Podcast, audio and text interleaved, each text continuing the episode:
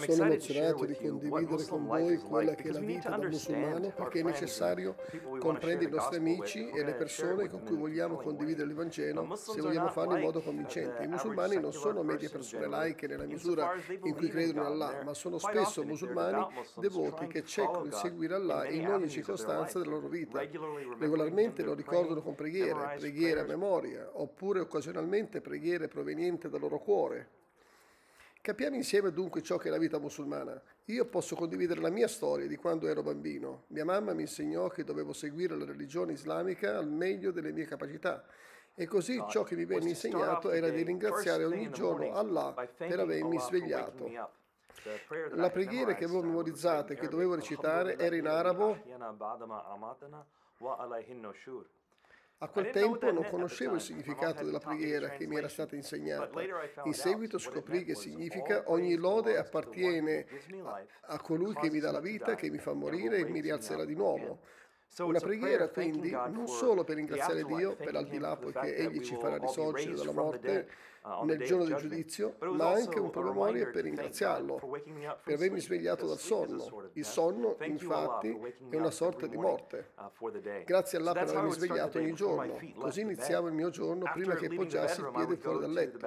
Una volta uscito dalla mia stanzetta sarei dovuto andare in bagno per compiere l'abluzione prima delle cinque preghiere giornaliere. Si fa questa purificazione richiamata wudu.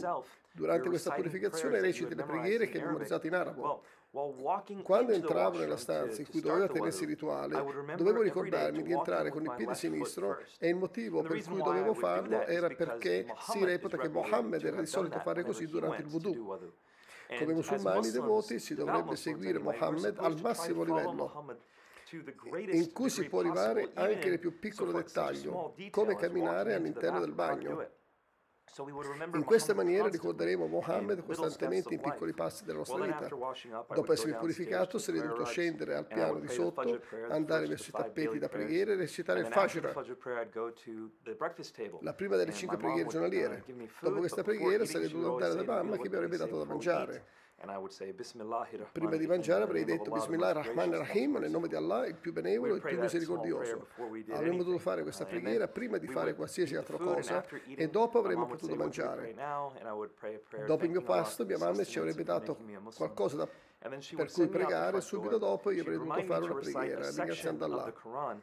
In seguito mia mamma mi avrebbe mandato fuori di fronte alla porta e mi avrebbe ricordato di citare una parte del Corano, una lunga sura di Surat al-Baqarah, chiamata Ayat al-Kursi, e un'altra parte del Corano, una preghiera che Mosè recitava ad Allah quando doveva parlare davanti al faraone. Nel Corano ci sono storie di profeti biblici, in questo caso il Corano dice che Mosè balbettava e doveva chiedere ad Allah saggezza e la capacità di parlare. Mia mamma dunque mi ricordava di fare questa preghiera ogni singolo giorno prima di andare a scuola. Tutto ciò avveniva prima delle 7 del mattino. Come devoti musulmani, questa era la maniera per ricordare Allah costantemente. Questo durante la scuola media, ma poi crescendo, quando ebbi, si, si, crebbi, si cominciava ad accogliere sempre più l'identità islamica. Si cominciava ad usare lo stile di vita islamico come un segno di chi tu sei. Vedi te stesso come musulmano perché quando andavi fuori il pubblico ti guardava, come sottolineava mia mamma, Nabil, non fai altro che dare l'impressione di essere musulmano per la tua faccia. Non importa se sei un ottimo studente, non importa se sei una brava persona, se sei il presidente degli Stati Uniti, le persone avrebbero guardato la tua faccia dicendo lui è musulmano. Prima di fare ogni altra cosa, rappresenti l'Islam, allora vedi te stesso. Come un ambasciatore dell'Islam. E così l'Islam era la mia identità, riconoscevo me stesso in pubblico come un musulmano. e i musulmani adulti hanno certamente un modo proprio di vivere i propri costumi. Uno di questi costumi era ad esempio un musulmano devoto non pagherebbe l'interesse, poiché è illegale secondo la Sharia. Un adulto non mangia carne di maiale, beve alcol, dunque piccoli aspetti del modo di vivere. Ci sono invece anche molte cose più importanti che stanno a cuore dell'uomo, available. Come incontrarsi in moschea per pregare creando una comunità, il modo in cui si trascorre il tempo, stando insieme durante i mesi di Ramadan in cui si digiuna insieme. L'Islam infatti è molto più di un insieme di credenze, specialmente per le persone dell'Est. Non separi te stesso dalle tue credenze. L'Islam è ciò che tu sei, è la tua vita, la tua identità e per questo bisogna capire i musulmani con cui interagiamo, a meno che non siano nati e cresciuti nell'Ovest. Loro vedono l'Islam come una parte di loro stessi, non sono solo ciò che credono. I musulmani vedono la loro fede come la loro identità, ma esistono ovviamente anche ripercussioni rispetto al modo di vedere la fede islamica che si mostrano nel modo di concepire il mondo. Dunque la concezione del mondo islamico è importante da capire, fondamentalmente il modo in cui i musulmani vedono il mondo e Allah ha, ha creato questo mondo per essere adorato e servito. Un nome comune islamico infatti è Abdullah, che significa servo o schiavo di Allah. Allah ha inviato messaggeri per ogni singola persona attraverso la storia al fine di sapere chi è Allah. Uh, Secondo i musulmani, 124.000 uh, messaggeri, chiamati profeti, vennero in questo mondo per guidare ogni gruppo di persone verso Allah. Così Allah ha inviato profeti come Adamo, Noè, Mosè, Abramo, Giacobbe. Tutti questi nomi mostrati nel Corano come messaggeri che ha inviato Allah esistono per guidare le persone. Secondo i comuni musulmani, l'intero messaggio non è mai stato dato. È solo una parte parziale data a ogni persona per quanto fosse necessario per quel tempo. Ad esempio Mosè ricevette parte del messaggio che lui condividette con le persone per ciò che dovevano sentire, ovvero volevano combattere contro il faraone egiziano per liberare se stessi. Mentre l'altra parte del messaggio intero è stata data a un altro profeta che è Gesù. I musulmani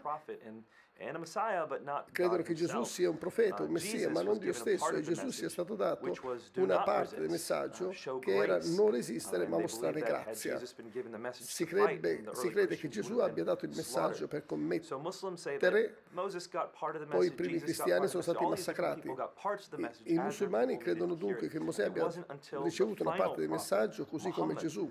Così queste persone hanno avuto parte del messaggio, le persone secondo il messaggio che le persone avevano bisogno di ascoltare finché non venne data l'intera rivelazione a un profeta Mohammed. Egli era incapace di trasmettere ai musulmani e ai suoi seguaci. Questa è la rivelazione finale.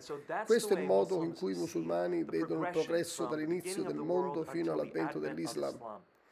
Adesso avete notato che ho detto che i musulmani credono che Gesù sia il Messia. Questo è vero, ma non utilizzano la parola del Messia allo stesso modo dei cristiani, come gli ebrei non utilizzano la parola Messia allo stesso modo dei cristiani. Ognuno interpreta questa parola in maniera leggermente diversa. I musulmani vedono il Messia come qualcuno uh, scelto da Dio per offrire la rivelazione riformata dell'ebraismo, cercando di riportare le persone a ciò che Mosè insegnò.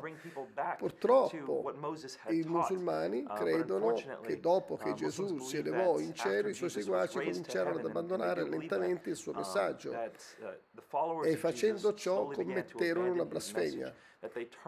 Il concetto di Messia è che Gesù uh, fu un riformatore, uh, ma alla fine i cristiani uh, crearono una propria religione. I musulmani credono che tutti questi vecchi profeti che vennero furono loro stessi musulmani. La parola musulmano significa qualcuno che è sottomesso, mentre la parola Islam significa sottomissione. Dunque questi profeti, inclusi Gesù, Uh, Mosè, Abramo erano tutti musulmani. Credono i musulmani, i seguaci e sottomessi ad Allah. Quando il messaggio venne corrotto, le persone abbandonarono la fede uh, islamica. I musulmani credono che l'ebraismo divenne lentamente corrotto, i cristiani divennero corrotti. Quindi Allah ha miracolosamente custodito l'Islam, così Allah è il messaggero definitivo. Così il Corano è il testo decisivo, questi messaggi e il Corano sarebbero stati protetti fino alla fine dei tempi secondo il messaggio essenziale dell'Islam e che dobbiamo sottometterci ad Allah, dobbiamo seguirlo. Mentre nel cristianesimo devi realizzare che il messaggio fondamentale, che il problema dell'umanità che ha peccato uh, e si è ribellata contro Dio. the essential message, uh, the, the critical problem of mankind is that we have sinned and rebelled against God. That's not the case non è così. Infatti il messaggio fondamentale è che siamo tutti ignoranti, che siamo andati tutti per le nostre vie, che se fossimo soli stati guidati, ci fosse stato detto come seguire Dio, allora avremmo voluto e potuto farlo. Dunque abbiamo bisogno di regole da seguire e questo non è altro che la Sharia. Sharia è la legge islamica da rispettare come devi vivere al fine di sottometterti ad Allah. Non è sotto forma di libro, se si vogliono leggere le 613 leggi che gli ebrei dovevano seguire, leggi la Torah, lì ci sono, ma così non funziona per la Sharia. È molto più complicato. Hai il Corano, che è il libro dei musulmani, la Sacra Scrittura, e poi hai la tradition, che esiste, la Hadith e la Sunna. Queste sono le cose che Mohammed disse e fece. I musulmani utilizzano queste ultime per interpretare il Corano. Queste due sono le componenti principali della Sharia. Ci sono altre due componenti della Sharia, c'è la Jema ovvero il consenso dell'accordo degli studiosi islamici che segue un ragionamento analogico chiamato caos, ma questo poco importa. Ciò che è davvero importante capire è che la religione islamica non deriva soltanto dalle componenti del Corano, ma da un insieme del Corano e delle Hadith. Dunque, quando capiamo cos'è la Sharia, dobbiamo seguirla bene. Noi non abbiamo la capacità di comprenderla da soli, dunque dobbiamo ascoltare gli studiosi, dobbiamo ascoltare i nostri mamma.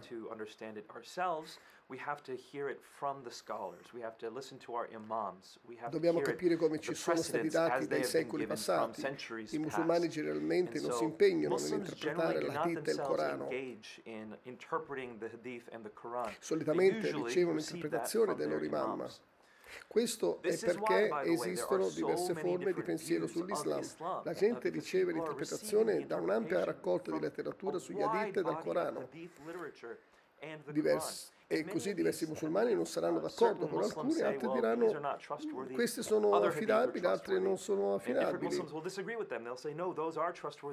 E non essere d'accordo sulla raccolta letteraria è ciò che fa sì che i musulmani abbiano così tante diverse varietà della concezione di Islam. L'Islam, come sostiene l'Occidente, è pace. Ma il motivo per cui pensano che sia pace dipende dalla maniera in cui interpretano il Corano e la Dite, dai versi che usano. Altri musulmani, come terroristi del Medio Oriente, interpretano invece le sezioni delle Hadith come violente.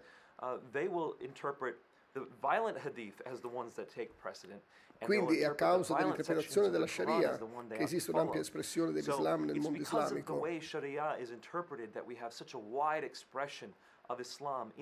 Alla fine della giornata la visione del mondo di base è la stessa che Allah ci vuole sottomessi a Lui e vuole che seguiamo la legge che ha dato a noi, Sharia. Ora che abbiamo compreso la, in cosa i musulmani credano e come vedono il mondo, è importante avere un'idea di quanti ce ne sono e dove possiamo trovarli. Un'indagine della Pew Forum ha indicato che nel 2011 negli Stati Uniti esistevano 2 miliardi e mezzo di musulmani quindi l'8% della popolazione americana, poco meno dell'1%, ma si prevede che la percentuale cresca entro il 2030, circa 1.7 della popolazione americana sarà musulmana, cioè uno su 50 persone sarà musulmano. Quando si mette questo numero in prospettiva globale, ci sono un miliardo e 600 milioni di persone, di musulmani in tutto il mondo, che rappresentano un quarto della popolazione mondiale. Islam. Tutte le persone che si identificano come musulmani vivono in realtà uno stile di vita islamico. Molti di loro potrebbero essere musulmani nominali, ma quando diamo un'occhiata alle cifre, un quarto del mondo eh, si identifica come musulmano, quindi è importante capire come interagire con loro e chi sono. In tutto il mondo ci sono vari tipi di musulmani, non tutti i musulmani credono la stessa cosa. Ci sono due principali rami dell'Islam, sunni che costituiscono dall'80% all'85% dei musulmani nel mondo e Shia che rappresentano circa il 10-13% dei musulmani. Se incontri un musulmano dunque ci sarà molta probabilità che faccia parte dei sunni. D'altra parte 2,5% dei musulmani nel mondo sono altre varie sette che non si inseriscono facilmente nell'Islam o nei sunni oppure anche nella Shia. Nel mondo nel mondo i musulmani spesso tendono a puntare il dito verso l'altro e dire oh, tu non sei musulmano, tu altro neanche uh, sei. Tu, per esempio, in gran parte dell'est, almeno il 40% dei musulmani sunniti vede gli Shia come musulmani, ma in certi luoghi in cui sunniti e gli sciiti vivono vicino, come ad esempio in Iraq e in Libano. Capiscono di essere musulmani. Dobbiamo sapere che c'è molta divisione all'interno dell'Islam e capire come ci stiano approcciando ai musulmani, come possiamo capire se qualcuno è musulmano o no. Il mio suggerimento per te è se qualcuno segue Maometto o dichiara la Shahada, allora questa è la proclamazione islamica.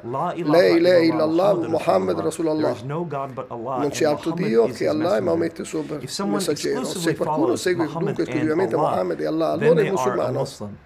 Questo è l'indicatore che ti permette di capire se qualcuno è musulmano o no, senza entrare nel merito delle polemiche. Ora, ho appena menzionato Iraq e Libano.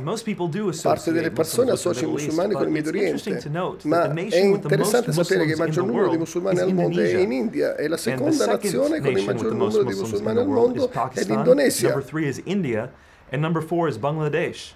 E nessuno di questi sono paesi del Medio Oriente, quindi non dovremmo pensare che i musulmani provengono soltanto dal Medio Oriente, ma dal mondo intero. Questi diversi contesti nazionali arrivano da molte diverse culture.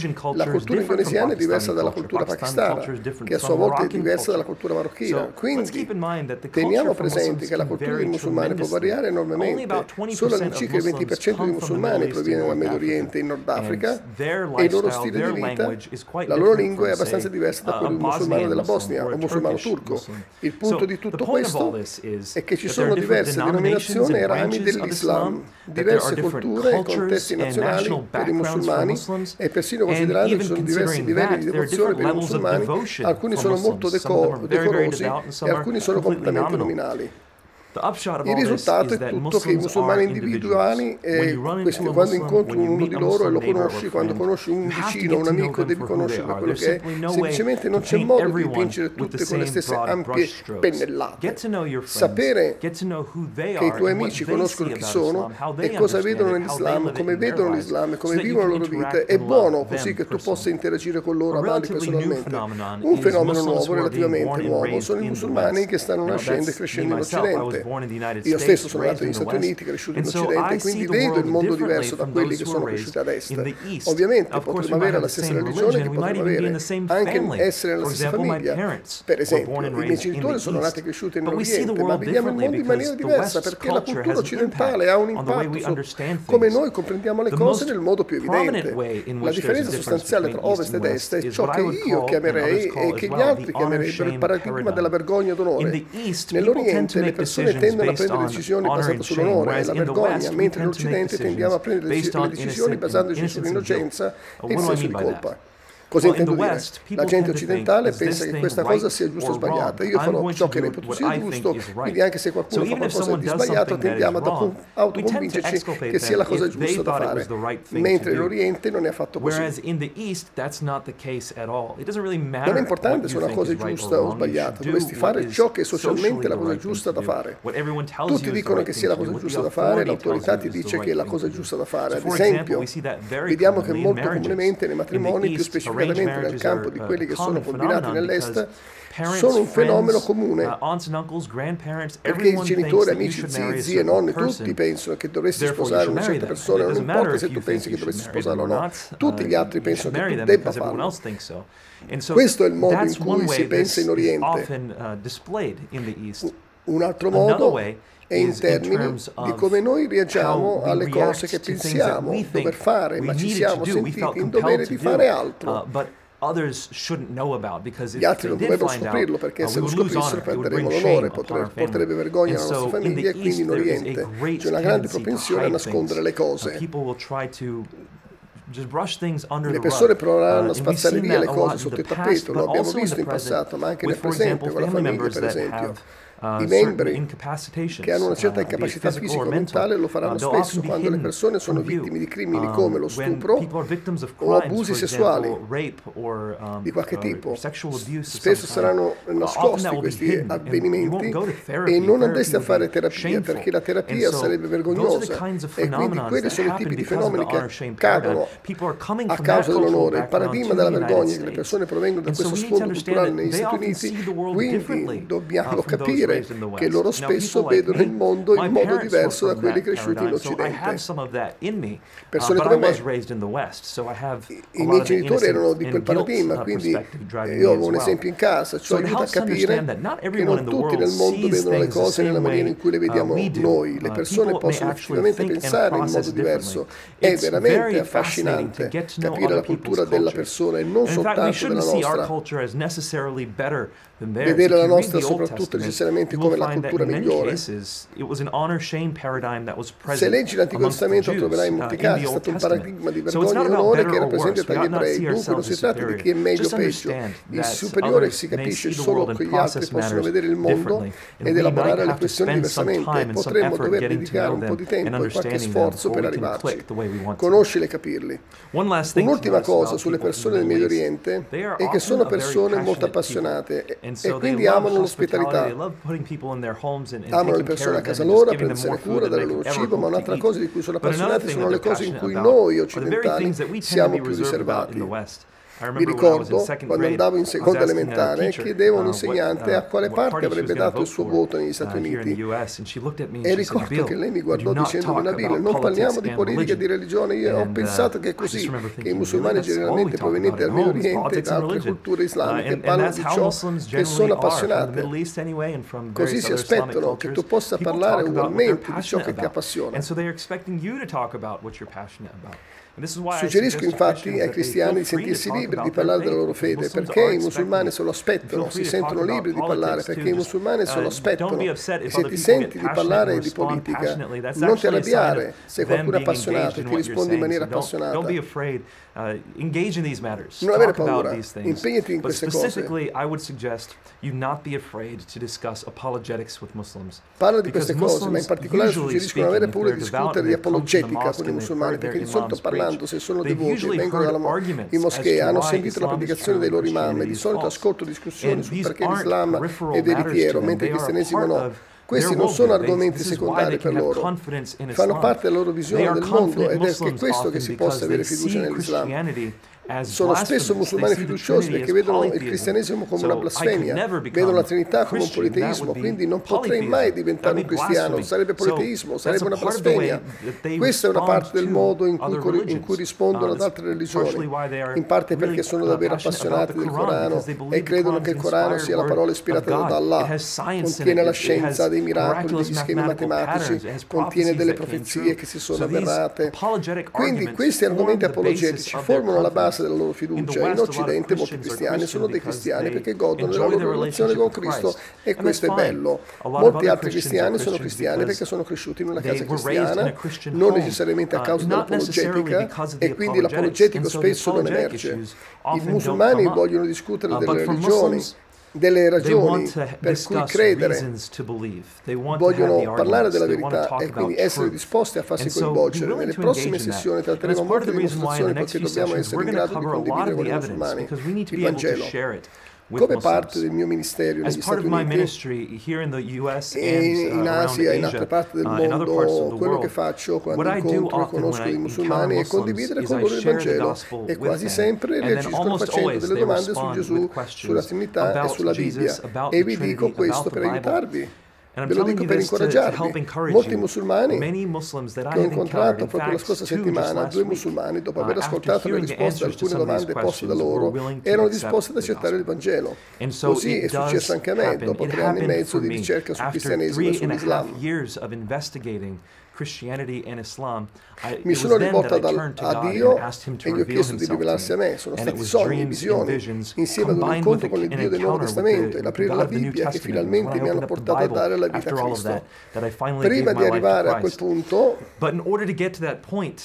avevo bisogno che il mio amico condividesse le risposte con me per essere in grado di aiutarmi, per affrontare quello che è il campo minato dell'informazione sbagliata sulla Bibbia che riceviamo noi musulmani. Cioè, I musulmani credono che la Trinità è tre dei, non un solo Dio, quindi il mio amico David ha dovuto camminare con me attraverso queste domande nel corso di molti anni. Non era comunque un esperto, non sapeva rispondere a tutte le domande, lui era disposto a cercare le risposte per me. E lei, quando avevo domande, questo è tutto ciò che ti raccomando di fare. Il volere di rispondere alle domande mentre conversi con loro sarà una lunga strada. Ci saranno barriere che la gente regge tra loro e quello che sentiranno sul Vangelo.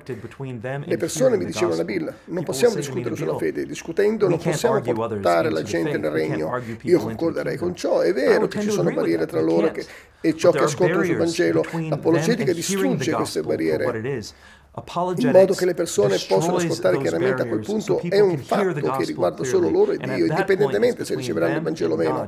È il nostro compito testimoniare per quelli di noi che testimoniano i musulmani, significa spesso discutere di argomenti pieni di religioni. Dunque, alcuni musulmani provengono da diversi luoghi del mondo. Hanno una varietà infinita di credenze, ma esiste una, una visione del mondo di base con la quale possiamo essere coinvolti. Fortunatamente c'è molto in comune della nostra visione del mondo e la loro. Loro credono che c'è un Dio, credono nella verità, credono nella moralità, credono nel paradiso nell'inferno. Tutto ciò che dobbiamo fare è comunicare e mostrare loro l'affidabilità del Vangelo.